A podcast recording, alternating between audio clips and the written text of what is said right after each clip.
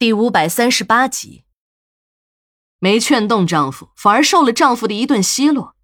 小青知道，再和丈夫说下去也是对牛弹琴，干脆啊，自己请公公婆婆出来说一下。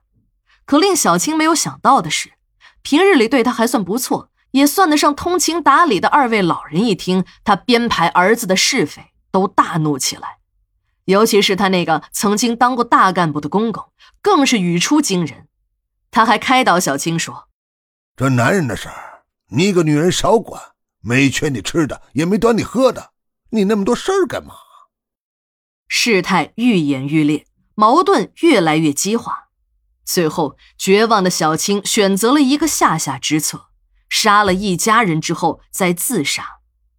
等他抡着一把斧头砍得家里血流成河后，自己也吃下了那瓶早已准备好的安定。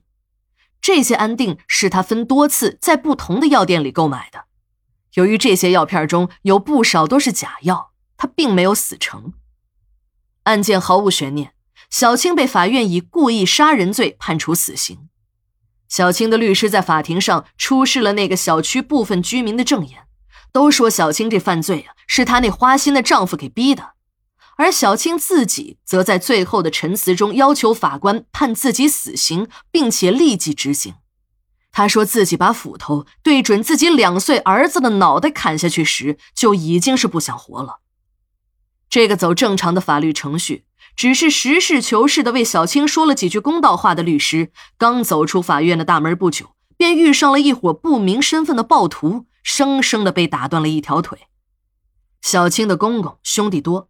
还都是本地官场、商场有名的人物，他们放出了风，这个女人一定要死，即使是法院不判她死刑，他们也会想办法弄死她。这也是小青被秘密羁押在这里的原因。小林告诉我们，这死刑犯上刑场之前呢，都是要洗澡的。如果我们对这些细节感兴趣，可以陪着他去一下浴室，人多也好缓解一下犯人的紧张情绪。小林最后还补充了一句：“这个犯人不一样，他是个可怜人。”浴室中，小青在小林的帮助下脱完了衣服。按照规定，死刑犯是必须带着刑具洗澡的。小青吃力的转回了身，对着小林，眼中充满了期待。林管教，能把这个打开吗？我想最后自己洗一次。从小林的口中得知，这里面羁押的犯人大多数都是有相当背景的，比那些重案区关押的犯人都有背景的多。这也在以后发生的许多事情中都得到了证实。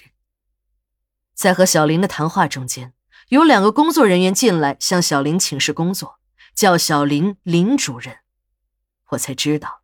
这个昔日的小警察已经升任了监狱管理局校正中心的负责人，这一次是作为业务骨干抽调到这里的。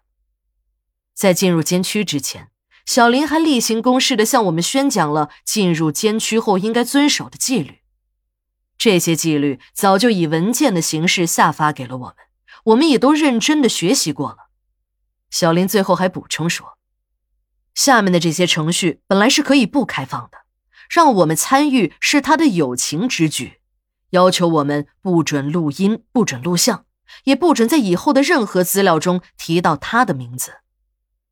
我和小娜也理解了小林的意思，是既想帮助我们，还不想给自己的工作造成麻烦，这是在向我们委婉的表达他人在官场身不由己，不想让别人拿这些本来就很神秘的死刑说事儿。